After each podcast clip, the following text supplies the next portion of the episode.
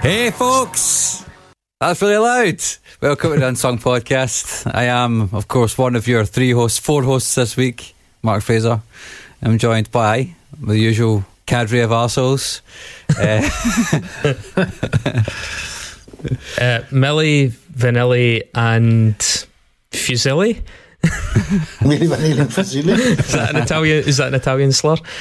Joined as ever by Chris Cusack, David John Weaver, and we have a guest this week who's been on the show before. Do you want to introduce yourself?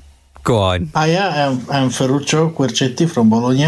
You might as well call me Ferro for easiness. The man behind Ferro Solo, but also from Italian garage rock troubadours Cut. Thank you. Yeah. Correct. I confirm that. And a veritable encyclopedia of musical knowledge. A man who has a room in his house that is just a chamber of vinyl secrets. I've slept on the floor of that room, and you don't get a lot of sleep once you start browsing. It's incredible. We turn to Ferro for his expertise on a particular choice this week. But before we get there, Mark, you got some admin. Yeah, so, you know, sometimes we ask people for money. Well, I'm doing that again, folks. So we've got a Patreon. It's patreon.com/unsungpod. Recently we asked some of our fine contributors if they would give us some feedback on some cool things that we could do to maybe upgrade this show a little bit. And we've had some really awesome results, haven't we, Chris? Yes.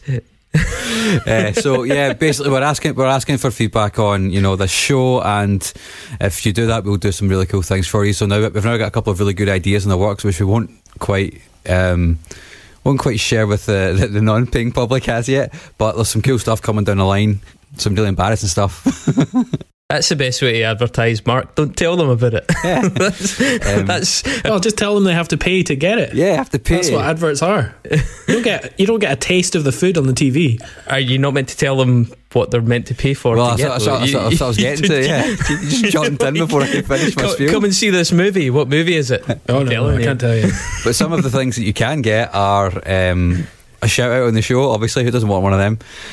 Right, all the way up to custom made T-shirts, of which we have an abundance now. Mm-hmm. And we're going to make some more really cool ones based on some iconic album covers, and we're going to make them ugly with our three faces. It's going to be fun. We're considering adding a new top tier as well, where you get to give me personally one free stabbing, and I think that could be a big seller. So yeah, sign up at Unsung. Go to unsungpod.net /donate to see our Patreon option, and to also see our one-off PayPal option if you don't like long-term commitments and just want to chuck us a few pounds for a beer or whatever. You can do that too, or whatever your local currency is. Could be euros, could be dollars, could be, I don't know, any other currencies pop to mind, but one of those. Do you want to know an interesting fact? I've had an interesting week filled with interesting correspondence, but one thing that got back to me through the grapevine is that there's somebody who happens to be in the same city as me who thinks I'm a member of the Illuminati, and has been asking around to see if I can help them track down the other members of the Illuminati in Glasgow. Well, I've got an all-seeing eye tattooed in my elbow ditch, so does that make me a member of the Illuminati as well? This isn't a joke, and I'm slightly concerned to see if they're going to go so far as to test what colour my blood is, but yeah, true story. I can't think of it. I've never seen your blood, Chris, so the answer to that is currently unknown. It's strange, isn't it? I mean, we've been doing this podcast for over 3 years, and I have never bled profusely in front of you. I mean, that is weird. That is really strange. Don't get that on Knowledge Fight. Knowledge Fight. Infowars. Yeah. Anyway, enough dilly dallying. We've got a man with a beautiful accent here. We should utilise it. Ferro. Yeah, go for it. Unleash on the world your really rather fantastic choice of record for this week. Oh, thanks. I mean, it was pretty easy because it's one of my personal obsessions, especially because it's such an underrated and unsung band and album. I'm talking about Dayton, Ohio's Brainiac, Their still album from 1996 called Hissing Pricks Static Couture.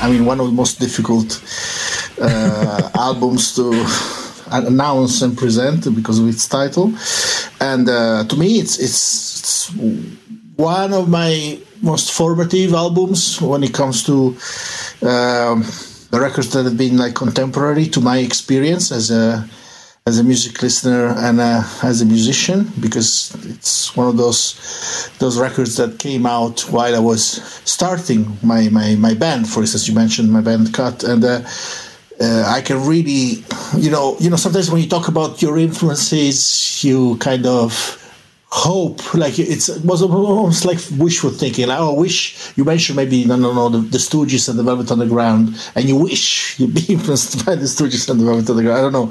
In this case, I can say the Brainiac were really were an influence on us, because they kind of summarized a lot of what we liked, and they did it in a very contemporary way. And unfortunately, I mean, I don't know if I should spoil the story entirely now, but they were such a short-lived band that set the scene for a lot of things that were going to happen right after their breakup.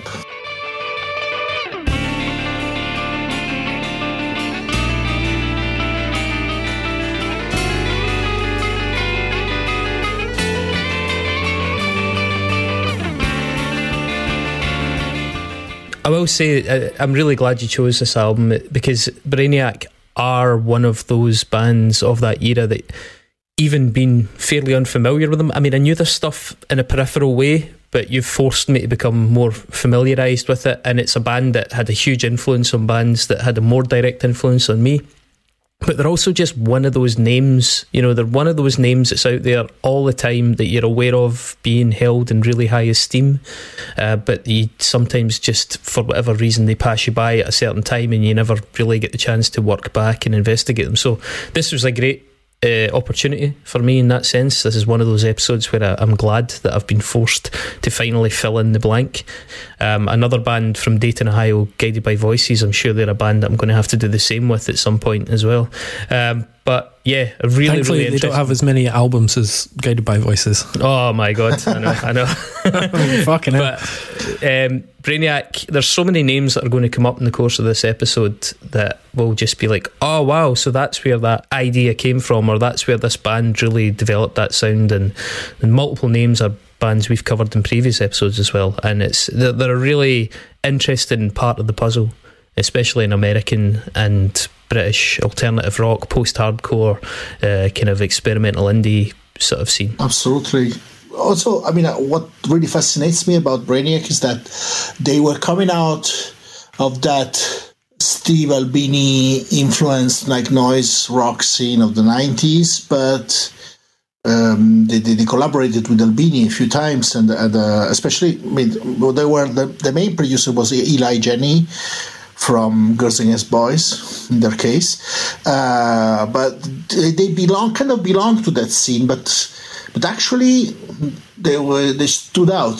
They stood out very much because there was a certain orthodox way of doing things in the noise scene in the 90s, and they kind of blew up all that. They kind of started using electronics in a very distorted and overblown and completely almost monstrous way, Mm-hmm. Mistakes, we know our home. We say your state, we manipulate and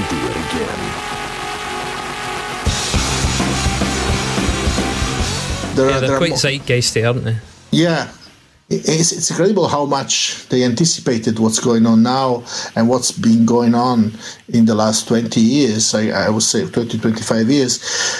And as they were one of the first bands to look back at the 80s, but not in a in a postcard kind of glossy way, but they kind of like dismantled the sound of the 80s, the sound of like the synthesizers, you know, and kind of destroyed. They make me think of like David Cronenberg's Videodrome, you know. They kind of made these things from plastic to flesh, you know.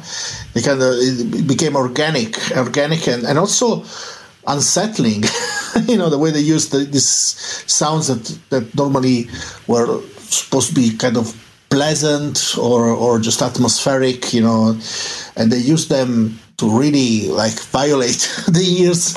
And I mean, there's some bits of their music where I wonder if my stereo is working correctly, like the intro of It's in Pricks, for instance, is an example.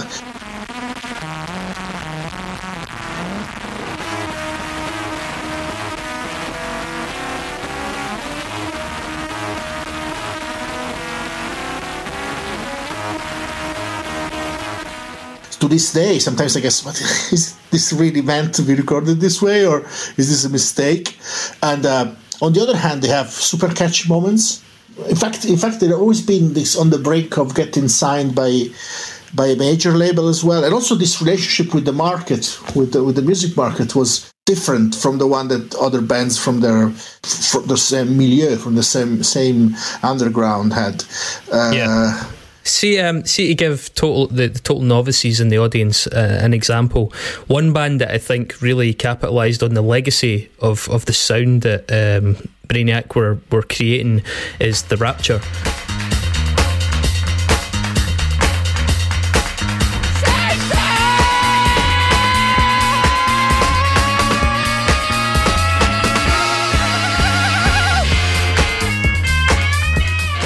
The Rapture and bands like Hot Hot Heat and these kind of bands that had a very funky, groovy slap to their music, but never strayed away from being indie bands, you know. And they used electronica, but they didn't make it sweet and glistening. They made it quite harsh. And Brainiac are far more intense than those bands, but those bands really took sort of notes from what they did. I think what we should do is do a very quick timeline of some of the kind of prehistory. I will say, for people that are listening, a really great place and just a really good film to investigate in general is a movie called Transmissions After Zero, which is a feature-length documentary about Brainiac, and specifically as well about Tim Taylor, the main guy in the band, who even the other band members would admit was often Brainiac. You know, really, it was really his project and him that was moving it along, as much as they did contribute a lot. And Tim's death, untimely death in a car accident, brought the band to a complete shuddering halt. I mean, when he passed, the trauma was so great for the band members that the band just fragmented on the spot. Apparently, despite the protestations of Tim Taylor's dad, who wanted the band members to continue to sort of maintain his musical legacy, I think they just couldn't do it. But as you said, they were from Dayton in Ohio. Tim Taylor, particularly, his dad was a quite a respected jazz musician, a really, really good jazz guitarist, and I believe his mum was a cellist, and so he had quite a lot to draw on from his musical background. I think he played cello at quite an early age, he'd played guitar, he'd played keys. He, at the age of 16, was already playing in a jazz band with his dad, including, at one point, I believe, writing music for them. You know, I think his first song for them was a song called Lazarus Effect, and he did it just at the age of 16, playing with these experienced musicians. But after playing in that jazz band, Tim had dabbled with his kind of school friend called Juan Monasterio? Monasterio, yeah. Yeah, who kind of shorthand known as Monasterio. But they'd taken part in a funk band at times, described as like a poor man's Red Hot Chili Peppers. I think Juan eventually quit, and Tim quit with him, saying, if you're going, I'm going, let's do something that we can really have control over and steer it in the direction we want to go to. He seems like a perpetual sort of musical contrarian, and this goes all the way through their career, where, you know, for example, if he'd write songs that were just a little bit too catchy and the band complimented them, like, oh, Tim, that's a brilliant tune, he would go away for 2 months and deconstruct it and bring it back so it was a little bit more unlistenable. And throughout his career, this seems to have been a pattern. And with Brainiac, right from the very start, they wanted to do something that was a little bit... it was difficult and it was challenging, and it just got progressively more so as it went. I believe that actually, I mean, Tim's very famous for his onstage persona. I mean, like ramming microphones down his throats, being very animated, almost being intimidating, being quite aggressive and then jovial. Like, really, he really specialised in unsettling his audiences. Ferrell, did you ever see them live? No, unfortunately, no. I mean, I don't want to say something not correct completely, but I don't think they ever... Did they ever tour Europe extensively? In the documentary, Stuart from Mogwai, Stuart Braithwaite's in it, and Stuart saw them live, so I would think that would have meant they played here at some point. Okay. They did play Peel Session, so they were over in the UK at one point. Yeah, they did. So, that's right.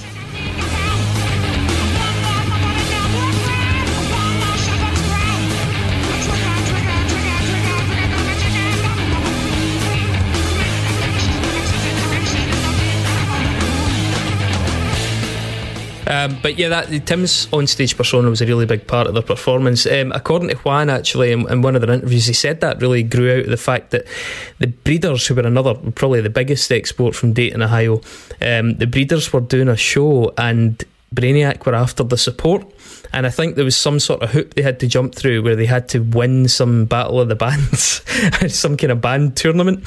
And they went into this thing and, you know, as Juan was saying, the bands we were up against all sounded like Counting Crows and the Goo Goo Dolls and, you know, Brainiac sounded like Brainiac even in the early days. And so the audiences who were obviously there to vote for their friends to get them onto this amazingly, you know, important support slot with the Breeders for this big show, they were very hostile to Brainiac, and Tim, right at the start, responded by being incredibly intimidating and sort of volatile on stage to sort of push back against this hostile audience, and that just sort of stuck. Juan said that, you know, it seemed natural to him to be that kind of unsettling character, and it let him kind of voice, because apparently he was quite a withdrawn character. I mean, Eli Janney talks about that in the documentary as well, that he was remarkably introverted at times, and I think the onstage thing allowed him to sort of give voice to that. But yeah, this became a really big part of the performances. Yeah, I mean, I remember we toured in the mid-90s with the Quick Cut in the second half of the 90s. So one of the first short tours that we did was with the band The Makeup, you know, Ian Svenonius and Michelle, and they talked to us about Brainiac, saying, "Oh, this, you know, you should see Brainiac. Like, they're amazing." Like, and everybody was talking about them. We're good friends with this band from Sicily called Uzeda.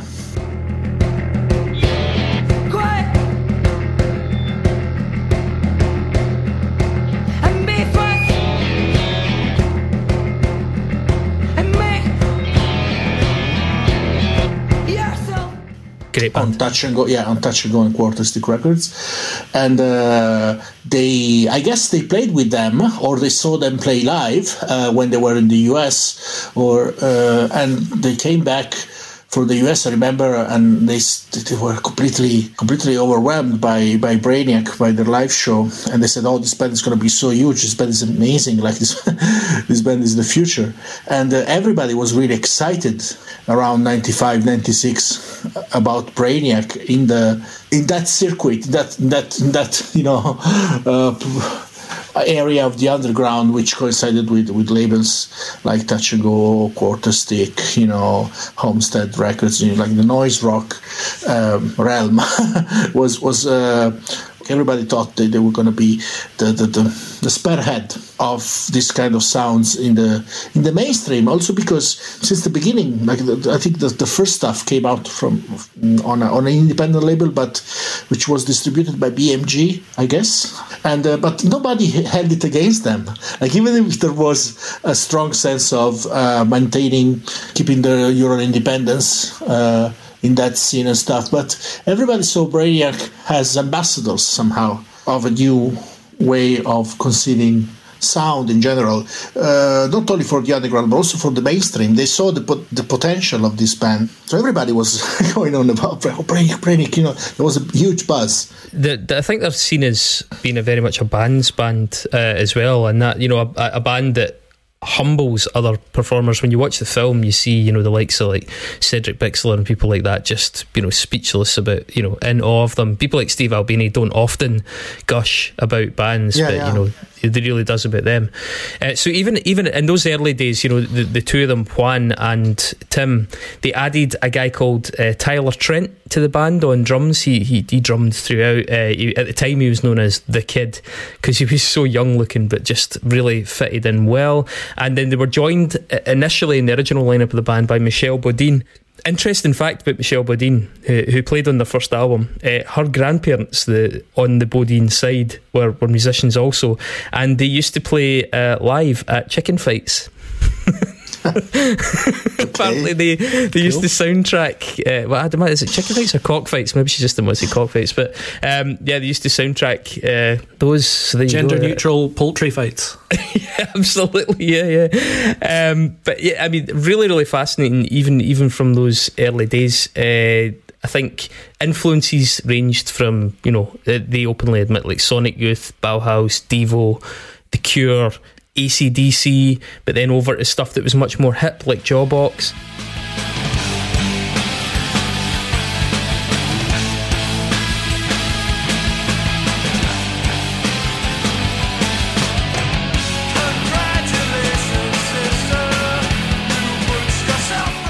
But they were also huge fans of Nation of Ulysses, and Nation of Ulysses was apparently what Tim used to say, they, you know, that's what we should be doing, that's what we've got to aspire to.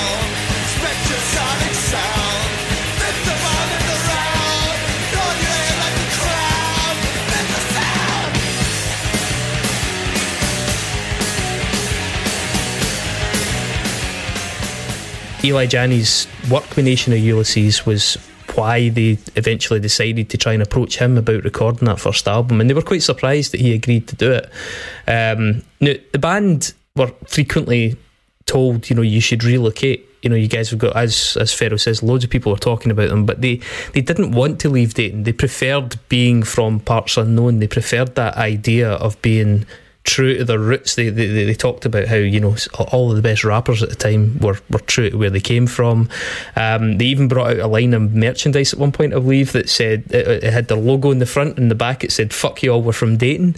But it's a really interesting approach to the industry, in that contrarian thing, you know, just you can see it emerging then. Eli Janney's actually quoted as saying that the consistent thing about Brainiac and all of their recordings together was that they were intentionally doing things the wrong way. So when Ferro was talking about checking your stereo to see if it's working okay when you're listening to their albums, it's because they did so many innovative things with the processing all the way through, but progressively more so as they got more confident, just running things through weird pedals and, you know, strange approaches to how they were setting up that created these really distinctive sounds, up to the point where people as you know, esteemed as Trent Reznor said they were referring to Brainiac EPs for ideas for big records they were bringing out in the early 2000s. That's like no small praise. But yeah, so that first album, the one recorded with Michelle Bodine, was out in 1983, Smack Bunny Baby.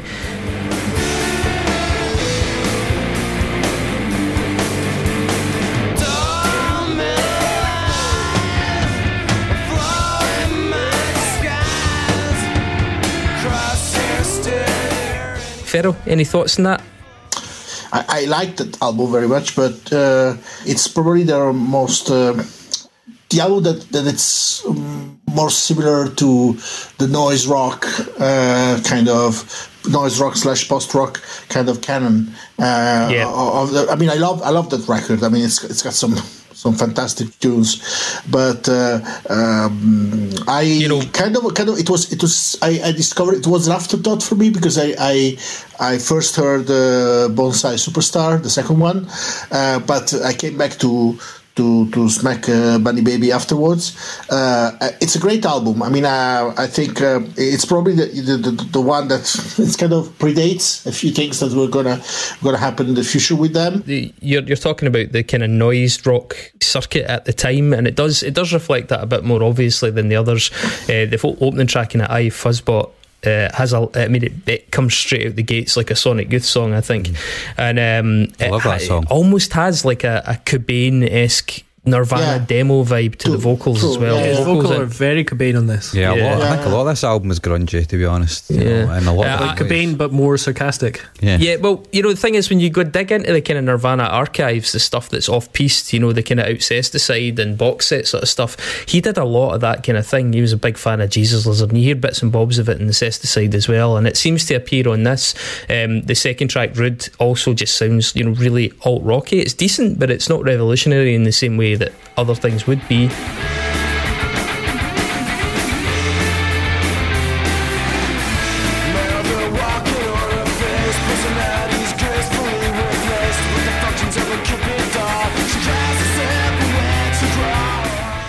There's tracks like Cultural Zero, which I think is a lot nastier and uglier and heavier.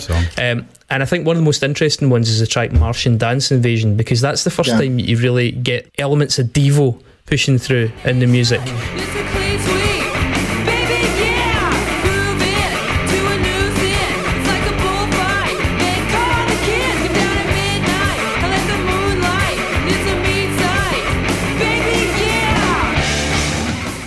That said, there's also quite a lot of references to, we've spoken about Amphetamine Reptile and that kind of era of Amphetamine Reptile. There's quite a lot of that, you know, alt rock, but not particularly commercial, you know, things like Surgery and Janitor Joe and stuff like that. You can hear little elements of that kind of stuff. What they would go on to do, as important as it was, I think it's useful for us to contextualise it. At this time, there were a lot of people experimenting with varying degrees of success. I think Brainiac brought together elements of what became known as anti-rock, and probably the main band to refer to in that context would be US Maple.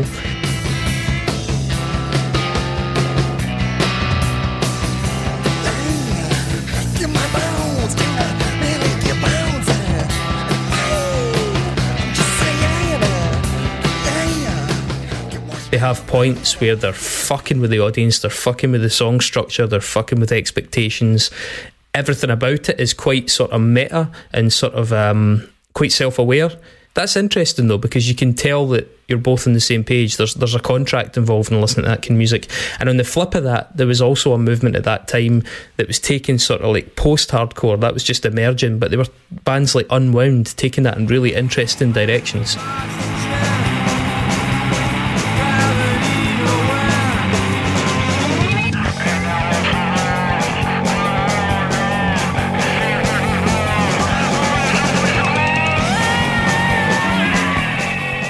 Like starting to disassemble the guitars, getting rid of these kind of obvious uses of guitars and making it a lot more sparse and unsettling and a bit more dissonant. And so I think Brainiac fit well in that context. They were not the only people out there doing that, but they were a great synthesis of a number of these influences. I'm sure, Ferro, I'm sure you can probably pull another number of bands from that era that were sort of experimenting in a similar way. Oh, yeah. For instance, you mentioned Nation of Ulysses, for instance, and of course, another band that comes to mind when I think about Brainiac is Six Finger Satellite.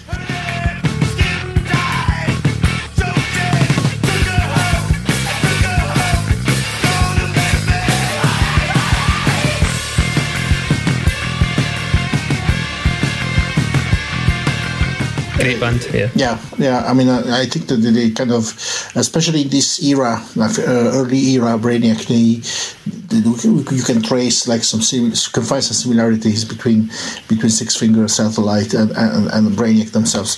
But yeah, you mentioned Jesus Lizard. I mean, the Cows. You know, all these bands were trying, like, as you said, you using guitars to dismantle guitars somehow, and starting to introduce some different elements, especially in the way the songs were built and delivered. And you mentioned grunge. You mentioned, if you think about, Devo, of course, but also about like Human.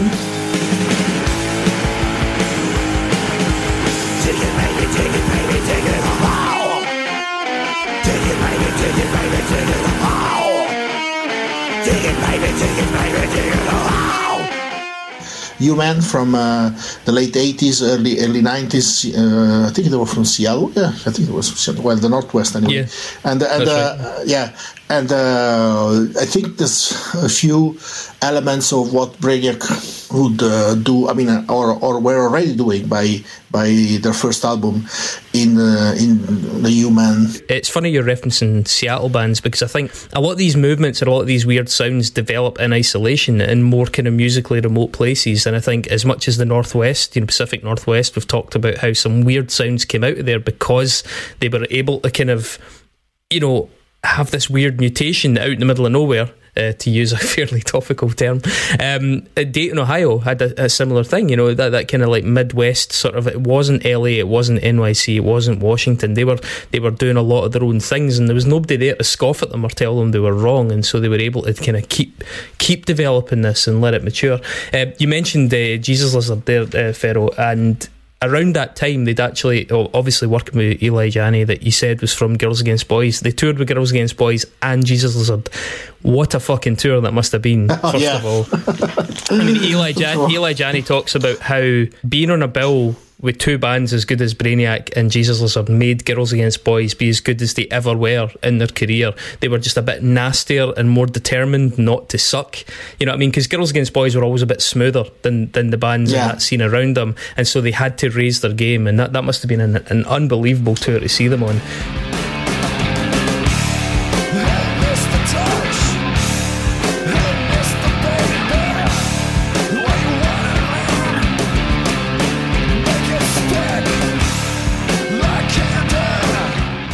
But actually, they ended up getting rid of Michelle just after that tour.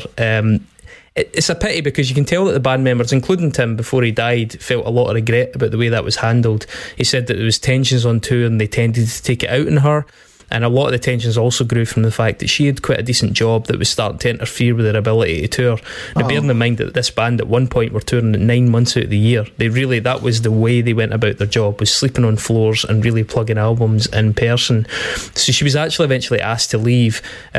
That was pretty acrimonious in the short term, although Michelle says that they, after, you know, she'd made it clear how hurt she was by it, they did patch it up, and she's very pleased that they patched it up given what would go on to happen. Juan has said the same. He thinks they were shitty to her and he feels bad about it, but he also feels it had to happen for the band to progress, because the fellow they brought in, John Schmersel, was an astonishing guitarist. Tim had actually pushed for him because he felt it would enable the band to kind of go in directions that he wanted to go in. Juan supposedly thought that might actually be a bad call, because he found John just too weird at first. He said that he visits to his house and stuff. He found it quite off-putting. But yeah, they were about to embark on album number 2, and as you said, album number 2, known as Bonsai Superstar, was quite something. It was a big leap forward for the band, and John played a big part in making that possible.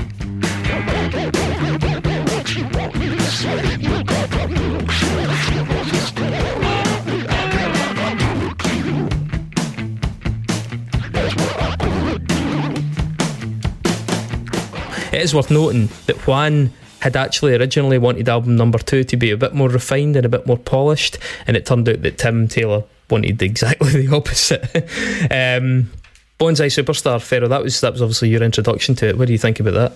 It's a close call with these breaks when it comes to my favourite. Well, they don't just three albums, but you know, still, you know, I have a hard time saying which is my favorite one between Eastern Pricks and Bonsai Superstar. I mean, Bonsai Superstar is basically, if you want a less refined version of Eastern Pricks, I mean, or the opposite. Eastern Pricks is a more refined version of Bonsai Superstar. I think it's the most uncompromising album they've done. Well, you can really see how the arrival of John Schmersel kind of changed things in the band, especially the way the songs were constructed. Paradoxically, they were not as, I mean, still guitar-centered, but you can see how keyboards and other synths and other sonic influences were starting to take the lead. I mean, you can see they started to emerge in the sound, and I can hear a lot of influences also from late 60s stuff like, of course, Captain Beefheart, Lothar and Hand People, Red Crayola. Even that buckety hurricane fights a plane. In It takes me where I want to go. Doesn't matter whether or not it rains.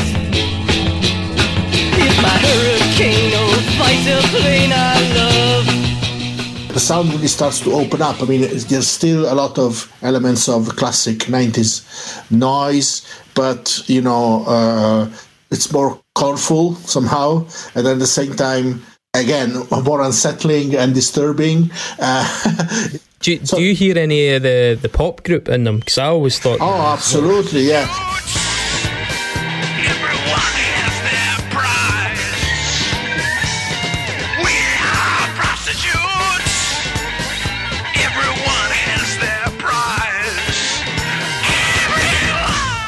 I think that the great thing about Brainiac is that they kind of conveyed a lot of this radical tradition, let's call it tradition or radical vein, popular music, which goes from Beefheart, yeah, you mentioned the pop group, MX, 80, Chrome, Devo themselves, Red Crayola, and all these people, you know, yeah, Wire, even Wire, why not, Gang of Four, but they kind of, or even stuff like even more extreme stuff like Throbbing Gristle or Nurse with Wound. You know, they have all these dark elements as well.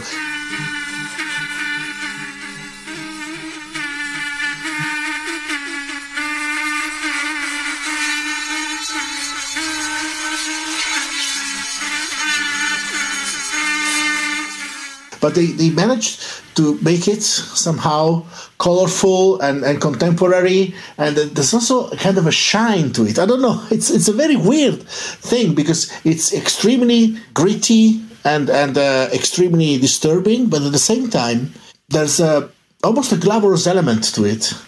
And this thing starts to emerge in Bonsai Superstar, I think. And yeah, you know, it's interesting you mentioned like Nurse with Wound and Throbbing Gristle, because in Bonsai Superstar you've got tracks like Transmission After Zero that are like kind of electronic collages and experiments, yeah, and like harsh noise and things, yeah, like that. And that's really pretty left field. I don't.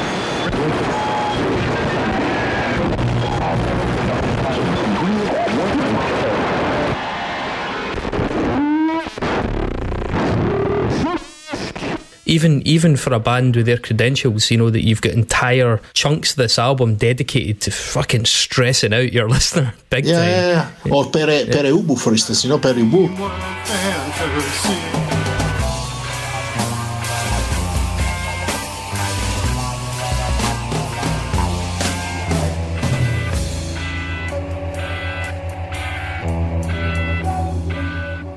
Yeah. I mean, they kind of condense this train, I don't know how you call it, this vein or tradition of cutting edge rock music, I don't know, experimental music, call it what you want, and condense it, you know, in albums that are like always like 30, 32, 33 minutes, very short albums, and the songs are extremely compressed. And Bonsai Superstar is I think, probably the quintessential example of their sound, you know, because it's very condensed. Yeah, I agree. 34 minutes long or something like that, isn't it? And it's like, I mean, it's also got some of the kind of most famous moments. I mean, things like Hot Metal Dobermans, yeah, the amazingly titled first track, which actually has surprisingly interesting lyrics as well, albeit you can't often hear what he's saying, but you know, the vocal processing in that really reminds me of the Mellow Gold era Beck.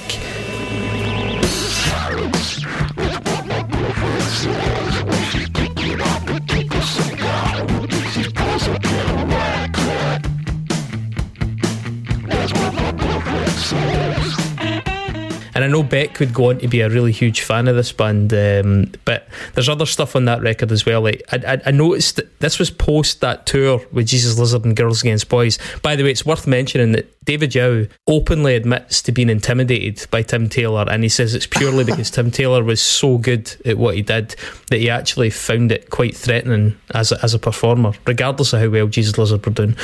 But the Hands of the Genius track, the second one...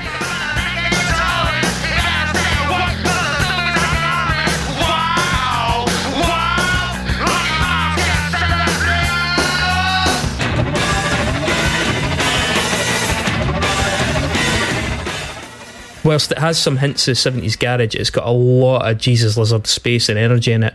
And the track, I think it's track 6 on it, Juicy on a Cadillac, just sounds like a sort of comedy version of Jesus Lizard. But in amongst that, the third one on this is legendary in their canon, a track called Fucking With The Altimeter. Give me some love. Give me some love. God save us all. Give me some love. Give me some love.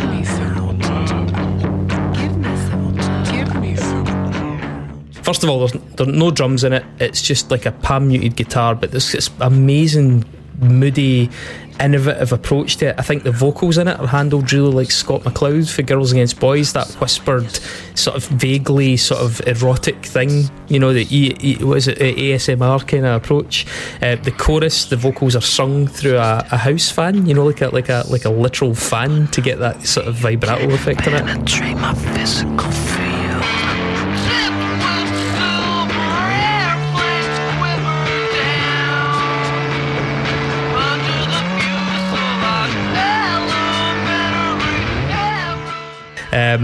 the vinyl that plays through it is a sample from a record that was intended to teach your parakeet how to say phrases. So the reason that it's got that woman just repeating those weird phrases is because this is for teaching your pet. And I think also with that song in particular, bearing in mind this is in 1994, you can really hear the influence that had on people like King Buzzo, Buzz Osborne from Melvins, as Melvins were about to go into a period of their career with the likes of Houdini and that, where they would start doing really oddball vocal processed stuff, you know, just weird things. I think you could tell that he's in the Brainiac documentary and speaks of them glowingly, and I think you could really tell that he was affected by what they were doing with their sound, because Melvins went from being that kind of Lysol, doomy, sort of sludgy thing to being something a lot more quirky and erratic, and almost more Brainiac-y. Yeah. Now think about the bands like Liars, for instance. Berries with a flashlight, wide-eyed, dirty knees and splinters, giving me the insight.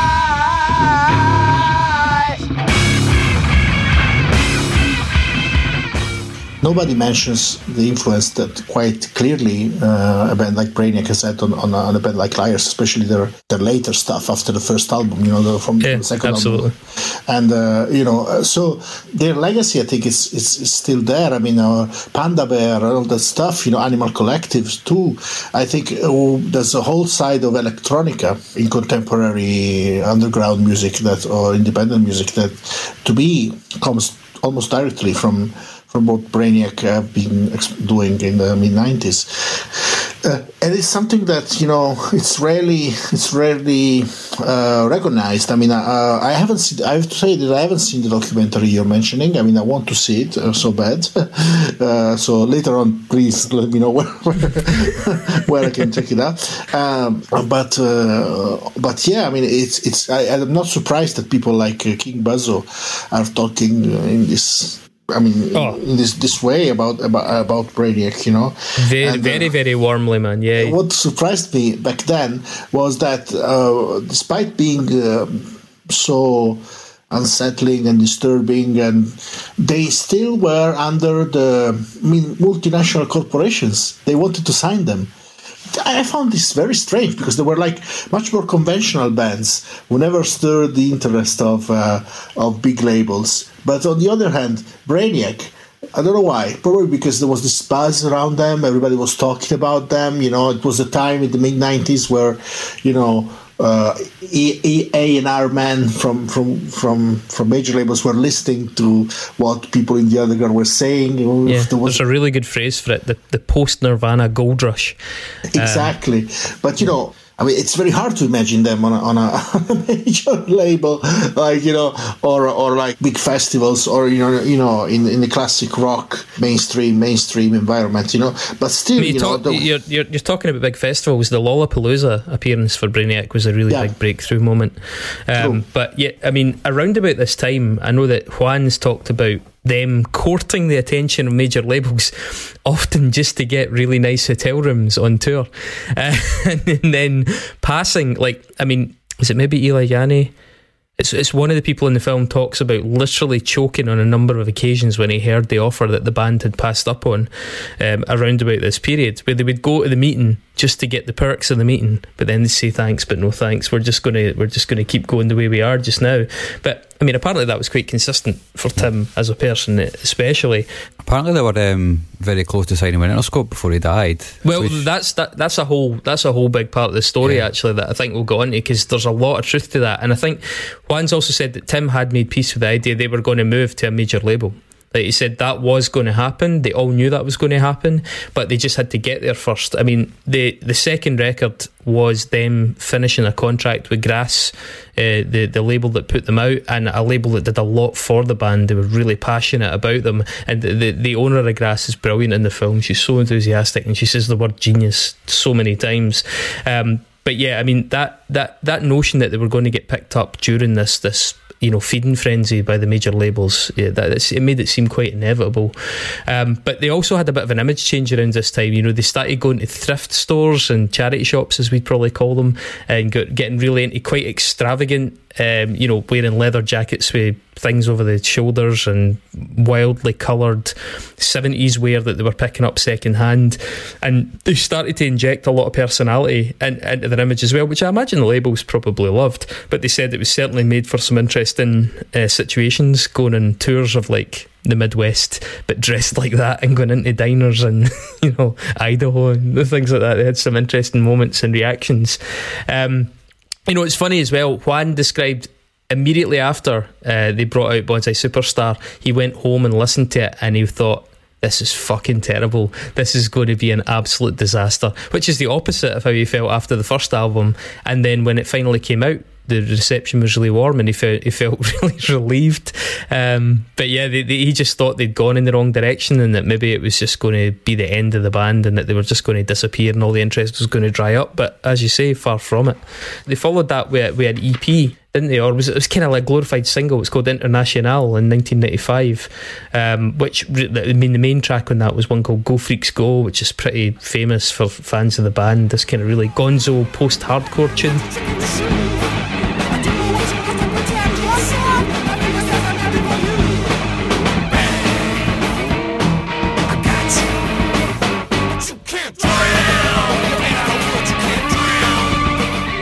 And the second track, you would come back to your Nurse with Wound comment, Ferro, in the kind of mid-80s sort of industrial experimental scene. The second track in that, Silver Iodine, is just an experimental noise track. Yeah. Infrared.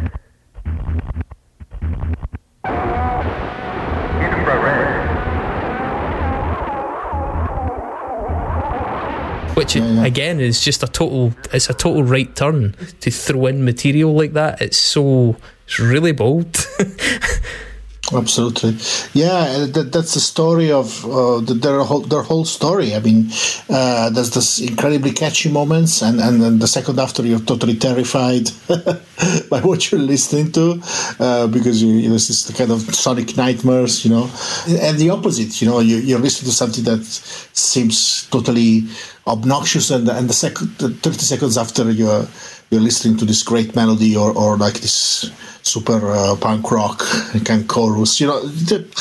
It's an incredible band. I mean, it's never totally unpredictable. And this EP that they did with the International was produced by Kim Deal, and it was the first record for Touch and Go, if I remember correctly.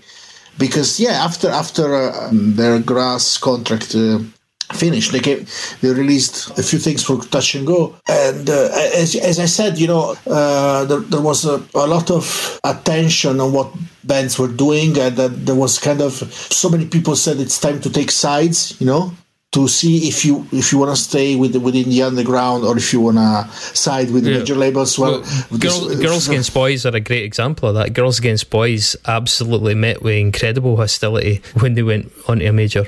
Yeah, because you know everybody was feeling this kind of attack from the major labels to the world of the underground underground music. You know, after Nirvana, but somehow Brainiac, nobody held this against Brainiac. Like everybody was happy they were. I mean, I remember there was a good feeling about Brainiac going on a major label. You think it's just because people were amazed?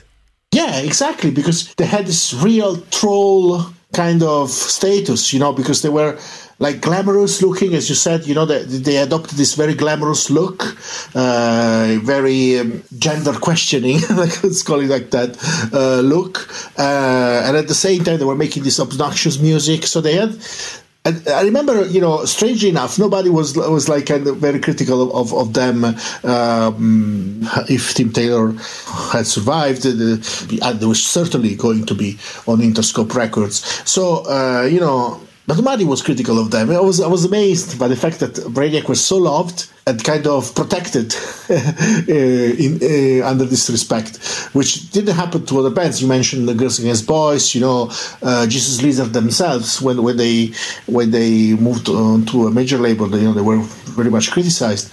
But, you know, I remember there was a good feeling about Brainiac, probably because they were such trolls, you know, and probably because, you know, everybody wanted to see what was going to happen with this band. There were a lot of expectations, you know.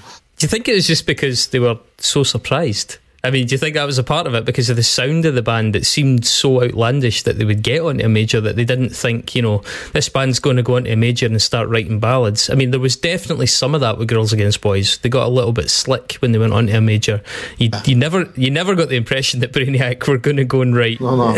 even if, for instance, okay, I don't want to spoil the rest of the show, but if you think about, you know, their last EP for Touch and Go. Yeah, well, let's talk about that. We'll skip by Hiss and Prigs, because I think it's really important to mention Electroshock for President, the EP that came after that. It's so much of a departure. They do this record. I know the band are a little bit uncertain about this EP. It was seen as being a bit of Tim's pet project. He wanted to do something really lo-fi, self-produced. It's a lot of people's favourites, and I have to say, it's maybe my favourite. I think it's fucking incredible. It's incredible. Yeah, I think it's my favourite.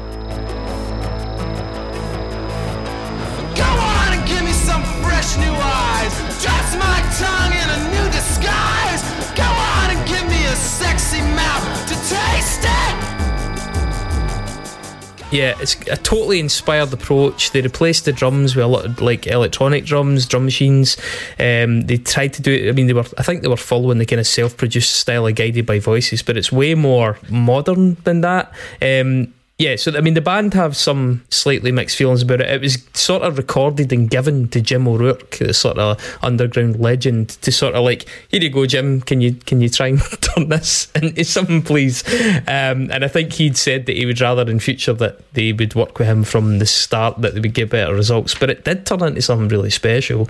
And I just think doing something like that when you're on the brink of a major label deal, when you're apparently getting phone calls one day from Rick Rubin wanting to produce you, phone calls the next day about going on tour with Rage Against the fucking Machine, you know, massive shows, and you go and take this massive gamble with your career by doing something that sounds almost nothing like your band. I mean, I know they say that they wanted it to try and sound consistent, but it's so different.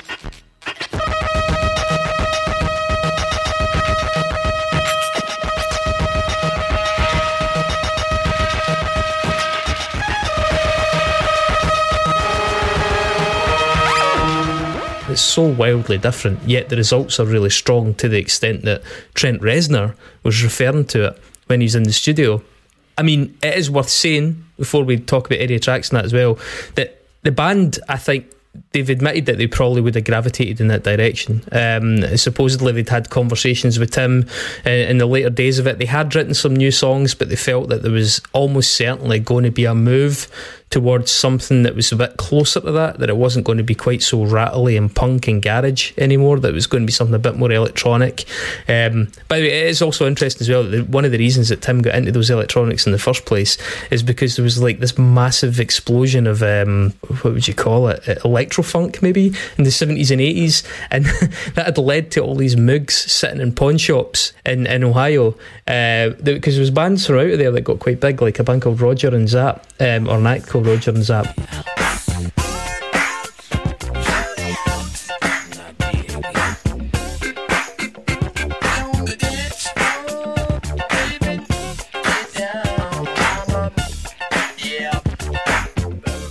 And so Tim had gone round these thrift stores and charity shops just picking up all these mugs. And that's how they ended up incorporating a lot of this electronics in the first place. But yeah, they supposedly said it was very likely they were going to move in that direction if they did land on a major label. So it would have been interesting to see how that way ended. But it's a fucking brilliant EP. I mean, released just prior to Tim's car accident. I mean, I do think as well bands like Les Savvy Fav, who incorporated electronics into the indie format, took a lot from this. But I mean, even just, I mean, it kicks off in such fucking brilliant style with Fresh New Eyes. The loads of sequencer in it's really malevolent, and it's got a kind of slightly post-industrial vibe, that song. Yeah, it's cool. And the Flash Fram, the second track, I mean, it's I hate, you know, I grew up hating like Duran Duran, because they were like, in Italy there was this like youth movement called Padinari, where like following these bands like Duran Duran, Spandau Ballet, you know, in the 80s. So the alternative move was like growing up loving underground music. I hated Duran Duran, you know, and the stuff. And Flash Ram, the second track on this EP by Brainiac, is the most Duran Duran sounding track I've ever heard from an underground band ever, and I love it.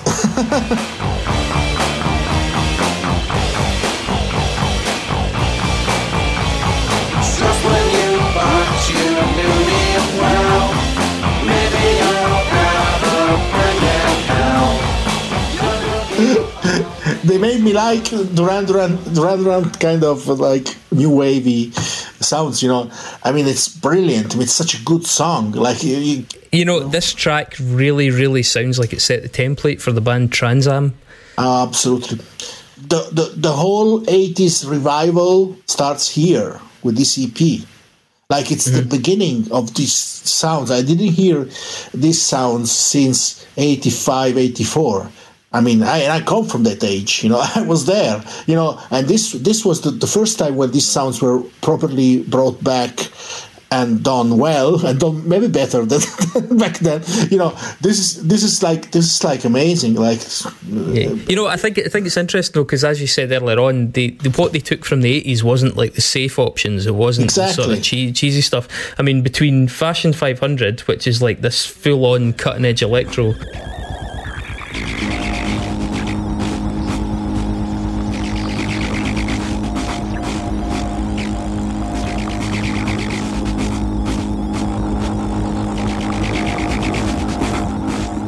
For My Beloved, which is more harsh experimental noise, and then Mr. Fingers, which has almost got a breakbeat in it.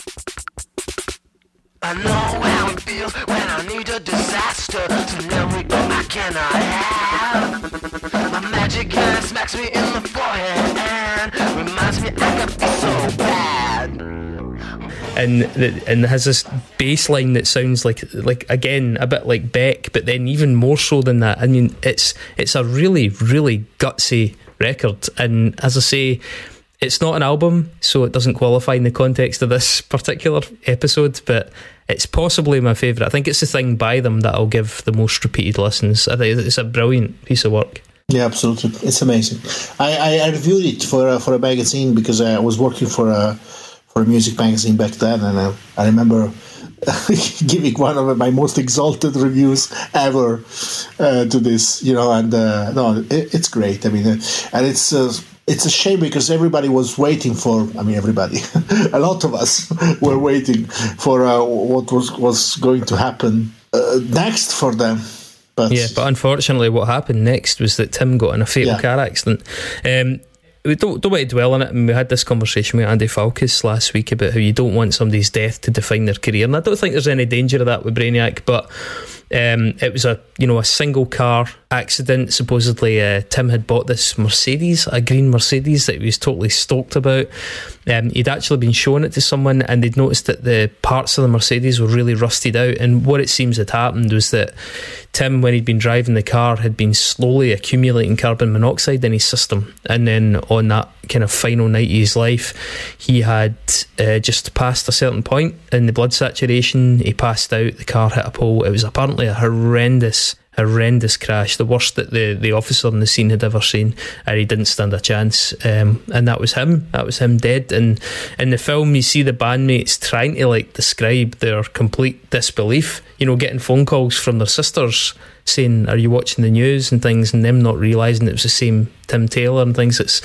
It's fascinating and so incredibly sudden, and the fact that it happened on the periphery of that breakthrough is just, yeah, it's pretty. It's a stunning story. I mean, no rhyme or reason to it, I guess. But so that, unfortunately, the follow up to that never happened. They did do some reunion shows. They'd actually, I think the reunion show, the first one they ever did, which was in Dayton, was actually supposed to be two of the members doing their high school band reunion, and then the headliners, who were a hardcore band for this fundraiser, had some personal tragedy of their own that forced them to pull out, and they had a week's notice, and so the other members had phoned Juan, and Juan had said, let's just fucking do it. So he got on a plane and flew out to Dayton, and that was Brainiac playing a reunion. I think it was in 2014, after nearly 2 decades. They initially billed it as We'll Eat Anything, because We'll Eat Anything was one of their original sort of working titles. Yeah. The venue was apparently 75 capacity officially, and there were more than 300 people in it. So as me and Dave can probably imagine the headaches that arose for that in advance, but those are also some of the most fucking amazing shows you could ever go and see. But yeah, nothing else was ever released. But let's fucking talk a wee bit about Hiss and Prigs. Yeah, the legendary third album. I mean, another of those albums. I mean, after Bonsai Superstar, I think this is what kind of defines if Bonsai Superstar had consolidated the sound of Brainiac, presented this kind of nightmarish and at the same time very, very somehow endearing a kind of sonic concoction. I don't know how to call it. This one was the one that perfected it. I mean, Prigs. I mean, I remember when it came out.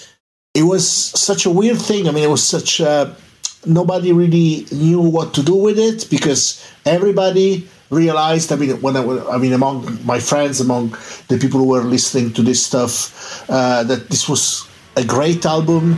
Put your face on me.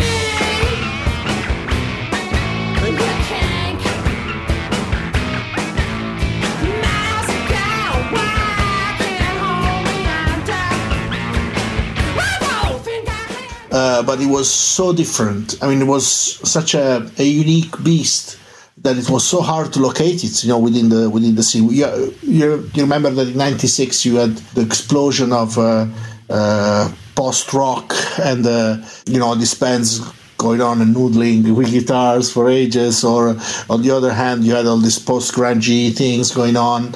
And Dave, when was the first Korn album? 94, yeah, because Korn were on to Life is Peachy by that point as well. The music scene at that time, it's crazy to imagine it, but you know Korn were a real thing on MTV already. No, absolutely, yeah. New metal, yeah, of course Korn.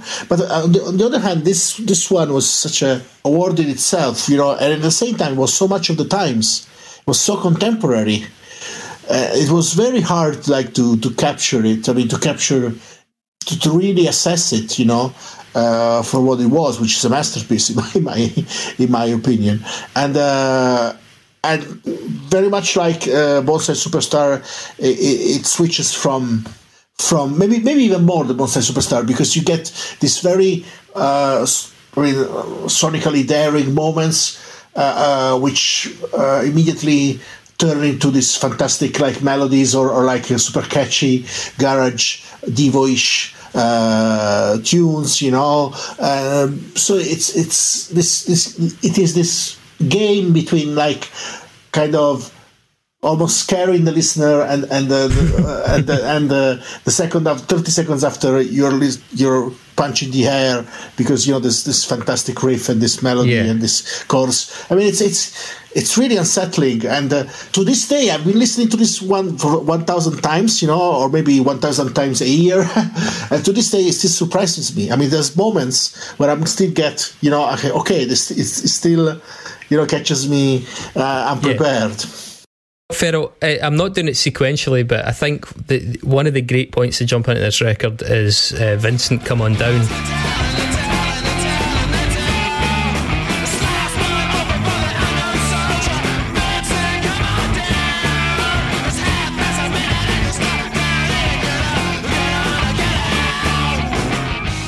Or V1NC3NT COM3 on down. I mean, the album title and the band's name at this point is written with a lot of numbers on it. We'll just, you know, we're not going to go down that road. But Vincent Come On Down is such a hooky, catchy, brilliant summary of the formula of the band. You know, it's a point where I can hear your own band cut. I can hear that kind of like buoyant, garagey sound, but you can also hear a lot of the post-hardcore in it. It walks a very, very good, fine line. It's got bits of anti-rock in it. It's a definite inspiration. Now, I hadn't realised this until deep into this album, but the Icarus line, the first album they brought out, Mono.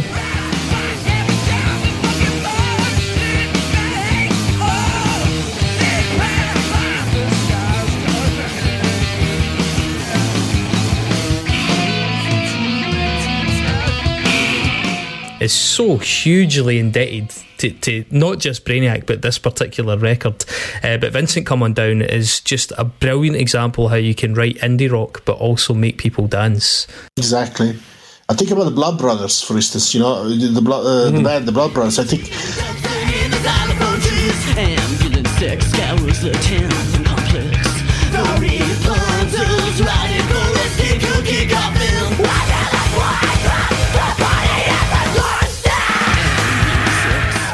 clearly, you know, you see many moments, especially from their second and third album.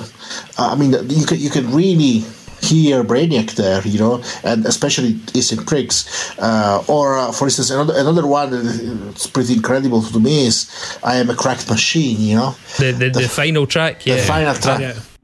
I am a cracked machine. I am a hot-shot robot. Shut my possession, I guarantee you cannot get to me.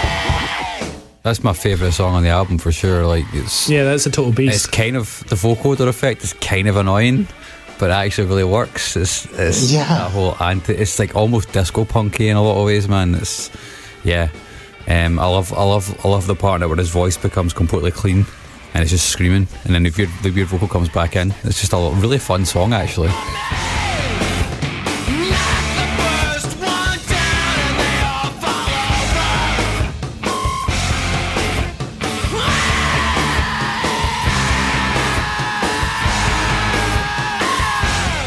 Yeah, I love that song. It's like, you know, it's like if Trent Reznor didn't go the Baroque way. I don't know. It might be, because it's kind of realizing a lot of the promises that Nine Inch Nails have been making with their early records.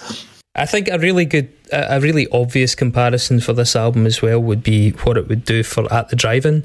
And I mean, you see, and Cedric Bixler doesn't hide, I don't think Omar Rodriguez has hidden it either in interviews, how much he admires this band and their fusion of those different genres. And it's like Hot Seat Can't Sit Down, the sixth track in it.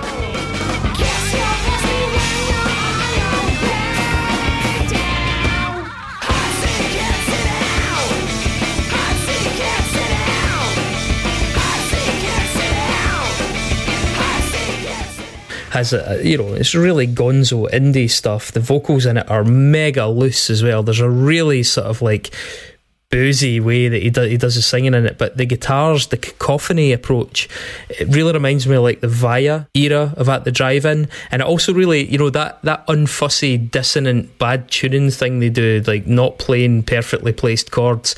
You know, when you watch the likes of At The Drive-In on Jules Holland, you see that same attitude, that same lack of, you know, concern. You know, it's all about the energy, it's not about the precision, and I think it sets in motion a lot of different things like that.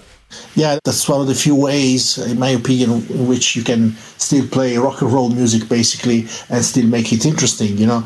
And they showed the way to a lot of bands. I mean, I think that stomp that bands like yours have captured, and bands like, you know, the Stooges, right down to the Rolling Stones, and that thing of like almost like a winkle picker stomping on a stage. You know, you can imagine that to that song, but then they've got things like In This Little Piggy.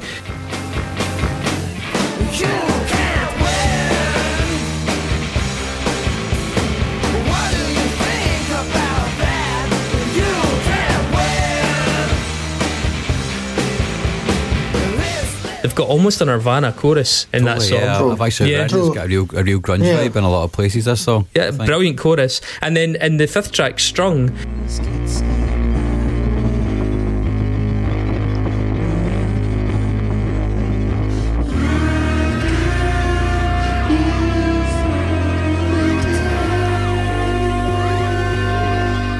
You know, it's got like screams in the background, and it almost sounds like a comedy interpretation of something off The Downward Spiral. I mean, it's genuinely quite dark, but delivered in a way that's sort of a bit tongue-in-cheek, unlike Trent Reznor, clearly. There's so many fascinating moments on it. I mean, where else could we look at? I mean, you've got Indian Poker Part 2, which is just a load of fucking nonsense.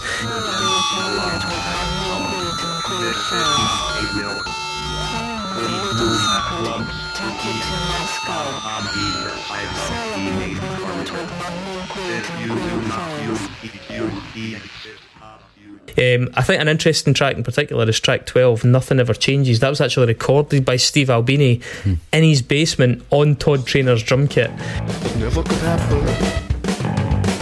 You wish you were an elegant presence. The realest of passion, won by passion, the damn you thought. And of everything she wears, the scream you want to scream. And I know that Tyler said it's just, this was known as the great drum album amongst the members of the band, because the drum sound that they got in it, I think actually the guy that donated the drums to the band for the recording was related to somebody in Van Halen, and he basically turned up with all these like hard shell cases full of like the most amazing drums, and then the other, you know, and then they also used Todd Trainor's kit as well. So they said it was just a joy, the sounds that they got out of this equipment. So I mean, there's so many interesting points. That I would say as well, I want to drop the names of some weird European bands that I think have tried to synthesise some of what Brainiac were doing, like Deus in some points of their career, but also the Belgian band Millionaire.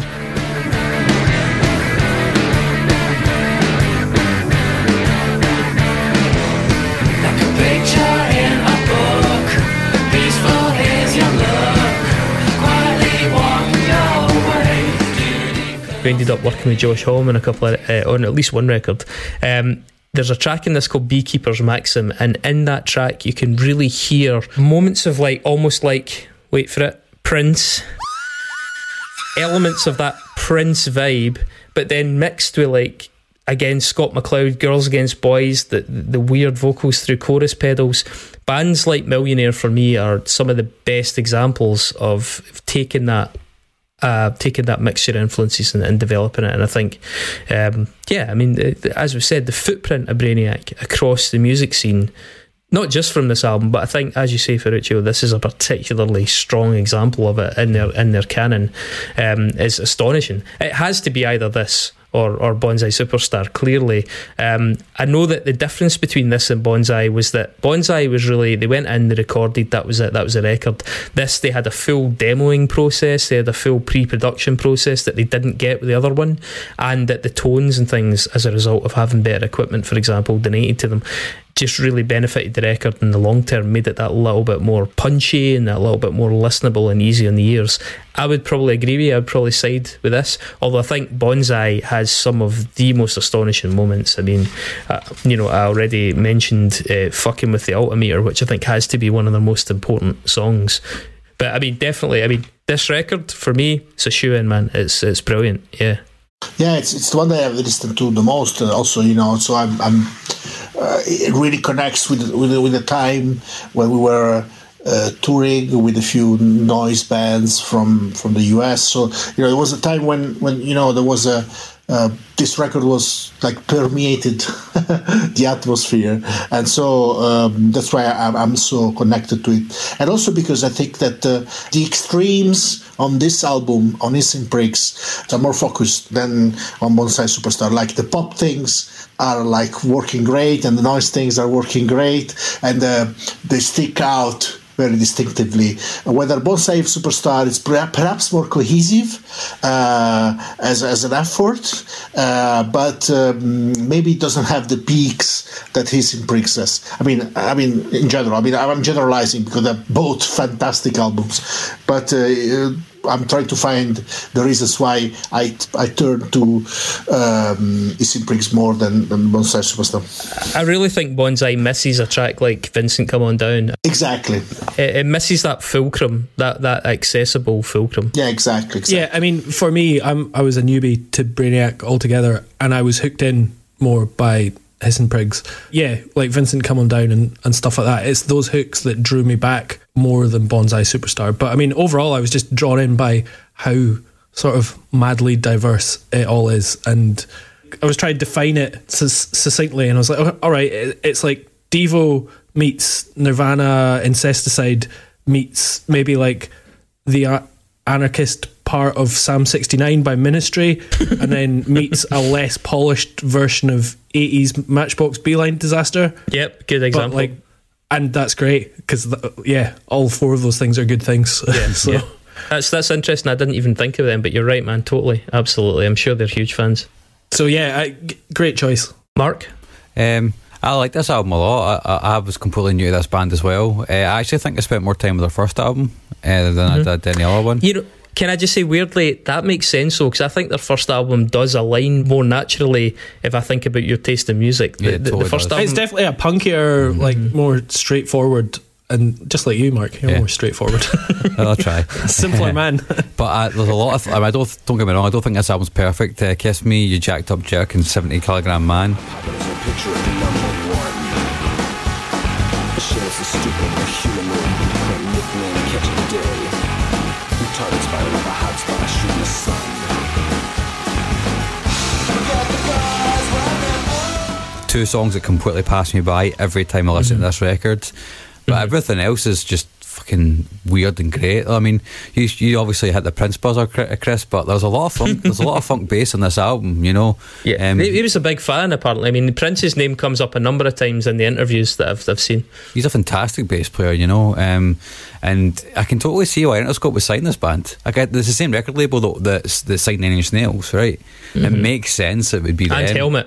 It makes sense if any label would do it, it would be them, that all mid-90s alt rock in America is booming, and they were just looking for a different take on that alt rock, and I mean this was as different as they were throwing money at everything, but I do think it is fair to say that with Brainiac, if you were canny, you would maybe think, it's like spotting a young football player. You're like, there's something there that I think they could come out with something truly special that is like becomes like a big hook. You could imagine them developing into that sort of like early yeahs, like dance indie electro crossover thing with the bigger studios, bigger producers, and maybe a wee bit older, and that's not to dismiss their early career, which I think is terrific, but you could see what an enterprising A&R guy would maybe see in them. Absolutely. Yeah, I mean, they gave Melvins Melvins got a middle level record deal, do you know what I mean? So it's obviously not unprecedented, but all they would need really is two singles, right? And they're so close to it in this album. Vincent Coming Down, we've mentioned, is like, it was a single. And I think there was another one as well. I can't remember which one it was. I think, was it The Vulgar Trade? It was maybe a single. There was another single that they released, got a video on this album as well. But there's a couple of songs that are so close to it, you can actually see them getting there really quickly without even having to try too hard. You know, and it's the thing that the allure of this record for me is finding the cracks where something nice and polished comes through, but then it just gets like swallowed in horror. Sometimes it is pure horror, you know. Yeah. And I love that about it. I like that they don't really take any prisoners. Like, you get when you listen to a Brainiac album, no matter which one it is, you get the full Brainiac experience. There's no fucking around, you know. Yeah, it looks pretty unanimous, Ferruccio. I think you've been successful in your mission without too much resistance, man. I hope that the listeners will explore Brainiac, because you know they will find a lot of the roots of what's been going on in the last 25 years or 30 years in music. I mean, because really they've been predating a lot of stuff, and I really agree with what you just said. You know, I always wondered about this interest by the major labels, but yeah, they I guess you're right. They kind of looked like the kind of band that they were so unpredictable and so kind of genius-like that they might come out with an incredible single or an incredible hook out of this kind of, you know, this mass of sounds and influences, and you know, I guess that's one of the reasons. And I think also Trent Reznor, he must have spoken to Interscope a lot about them. Mm-hmm. Possibly, you know, that's very good point. Well, there's only one other question remaining, and that's, did you manage to find a way to nexus this band to William Gibson, the creator of cyberpunk? This is the first time we're seeing nexus tonight. Will it be the last? What do they have in store for us? Not good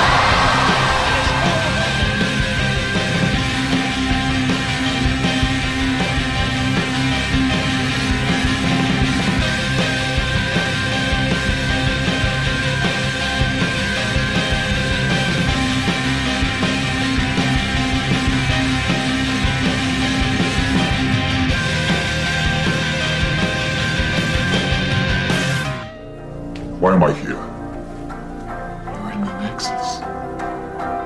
This is the Nexus. For you, this is what you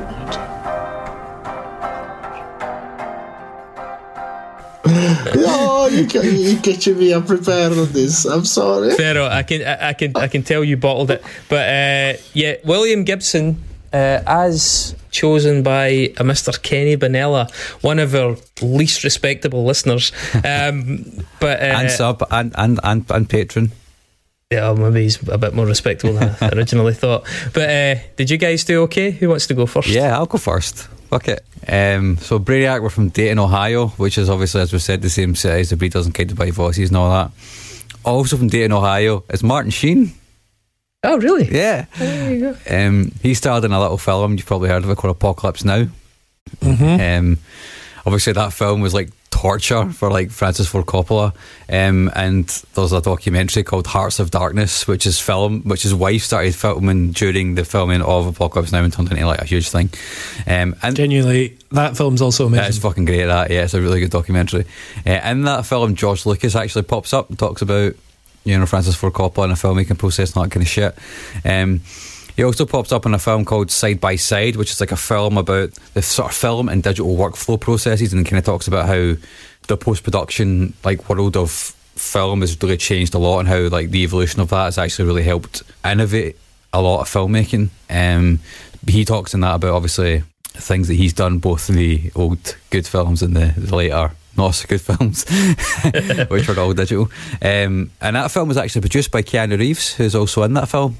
And he also played Johnny Mnemonic,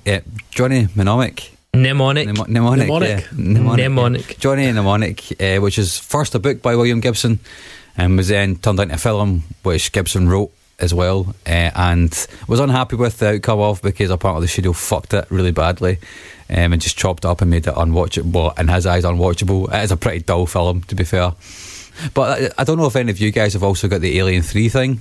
Mm-hmm. William Gibson, yeah, he wrote that. No, nope. Well, I've gone Johnny Mnemonic, but I nearly did Alien 3. Yeah, I don't know this. Yeah, he wrote Alien 3. He wrote a draft of Alien 3 as well. Oh wow! And it was later also. That was David Fincher's first film too. So neither him nor the writer had a particularly good experience on that film. And yeah, because David Fincher eventually disowned that, and almost that's a hellish film. That's a slightly unsung film. It's treated more harshly than it deserves. I agree. It's pretty good. Well, for our spin-off podcast, we can do Alien 3. Absolutely. But the reason I brought it up is because his script for Alien 3 was recently turned into an audiobook, and it's on Audible.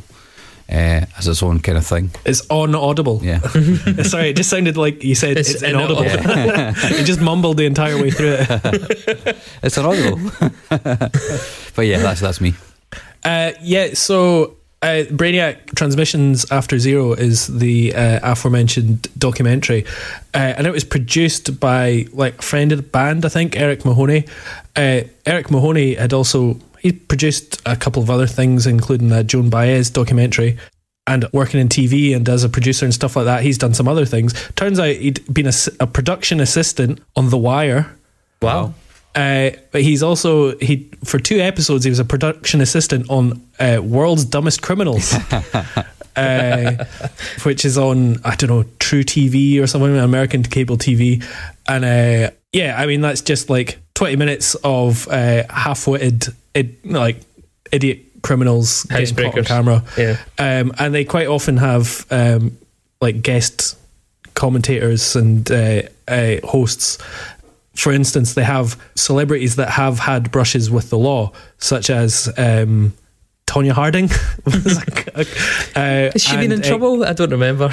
Well, yeah, and then also Gary Busey. Oh, mm-hmm. Of course, the Bus. So Big Bus, and Big Bus, God, in his selected filmography, there's a lot of shit. But from in 1987, he did Lethal Weapon, and then 1990 he did Predator 2, and then 1991 he did Point Break, and then 1992 he did Under Siege. That's 4 classics in a row right there. Yep. And in Point Break, of course, he co-starred with Keanu Reeves, blah blah blah, Johnny Mnemonic, blah blah blah. Have you seen the Predators, the Shane Black one? Yeah, it's good. Yeah, it's actually quite good. It's Gary Busey's son that plays Gary Busey's character's son from Predator 2. Oh. Nice bit of weird bonus trivia there. Yeah. Right, Brainiac, the band is named after a supervillain for the DC Comics. He was a nemesis of Superman. He was also a member of the Legion of Doom. The Legion of Doom, aka the Road Warriors, were a WWF or WWE tag team. Super, super famous. Hawk and Animal, right? Yeah. But their special move was the Doomsday Device. Yep. The Doomsday Device is probably best known from the Doctor Strangelove, which is, I think, where they got it. But here's an interesting wee sidebar. The Doomsday Device, in reality, is known as Dead Hand, mm-hmm. and also aka Perimeter. And this was used by the USSR. And what it was an automatic nuclear response system. Now, this immediately brings to mind the likes of Skynet and things like that, right? But it's an automatic response system that basically didn't need any human authorization if a full nuclear strike was launched against the chain of command was actually eliminated. And it was in effect from 1985 onwards. Now, the people that invented it said it was supposedly a buffer against hasty decisions, since it meant that even if everybody was wiped out, there would be a counter-strike. I'm not necessarily sure that's how the general population would interpret it after almost four decades of post-Terminator paranoia. But the idea was that it would respond with extreme force, but the inventor claims it was there to cool down all the hotheads and extremists.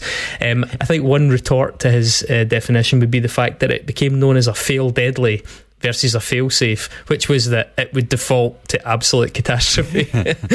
Anyway, so the Doctor Strangelove Doomsday Device. Did you know that the original ending of Doctor Strangelove, the movie, Stanley Kubrick's movie, was supposed to be just a giant pie fight? Yeah. As a metaphor for a nuclear war, right? But supposedly Peter Sellers was getting a visit from his good pal Spike Milligan, who, along with a certain Harry Seacombe of the Songs of Praise, they made up the three members of the Goon Show on BBC Radio. And Spike Milligan apparently suggested this like really black humour ending, which is atomic bombs going off, accompanied by Vera Lynn's "We'll Meet Again." Spike Milligan. And was he married multiple times? At least one of his marriages, his best man was George Martin. That's it. I know that's the marriage that led to him having a child. George Martin produced a track called Tomorrow Never Knows, which is the final track on Revolver by the Beatles, I believe. And Tomorrow Never Knows was covered in 2010 by a band called the Meat Puppets in collaboration with a woman called Alison Scott, who I'm not familiar with. And Meat Puppets, they got their name from meat puppets, which were AI prostitutes, the top level of AI prostitutes, I might add, from the book Neuromancer by William Gibson. Hey, well done. Ding dong. Well done. Great work. Awesome. Nice one. Amazing. Nice one. Yeah.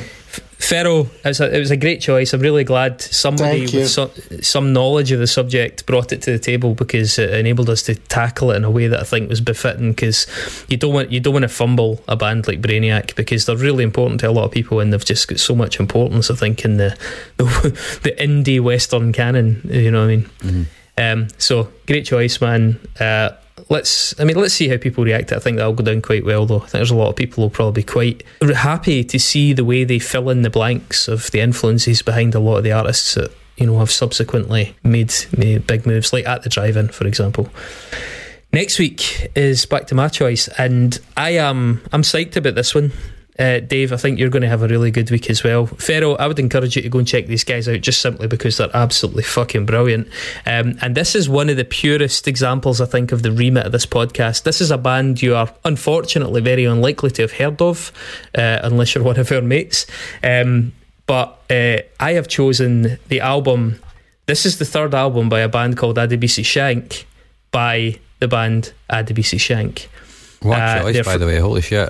They are from Wexford in Ireland. Yep. They were a trio who had the privilege of putting on a number of times in Scotland. They are criminally underrated, and in particular this record, which is a fucking stone cold masterpiece of the European underground scene. I can't wait to talk about it at length. I'm not going to labour it too much here, but it's going to be a fun week, because it's also really fun music, and God knows, if the weather here in Scotland won't cooperate, we're going to have to create our own fun somehow. It's going to be a great week, Ferro. I'm going to send you a link to that film, and I'm going to send you a link to that album, because it's terrific. It's lovely having you on. I can't wait to get you back on it again. It was awesome. Thank you. Thank you for your patience for enduring my accent and my mistakes. Great. Oh, it's clearer than Chris's Sterling accent. Much more pleasant. The listeners love it. I keep getting asked for your phone number, but I've not passed it on yet. Okay, guys, that was really good. It was educational and enjoyable. How often does that happen? Yeah, could take over from the BBC. Someone's got it. We could implement an unsung license fee.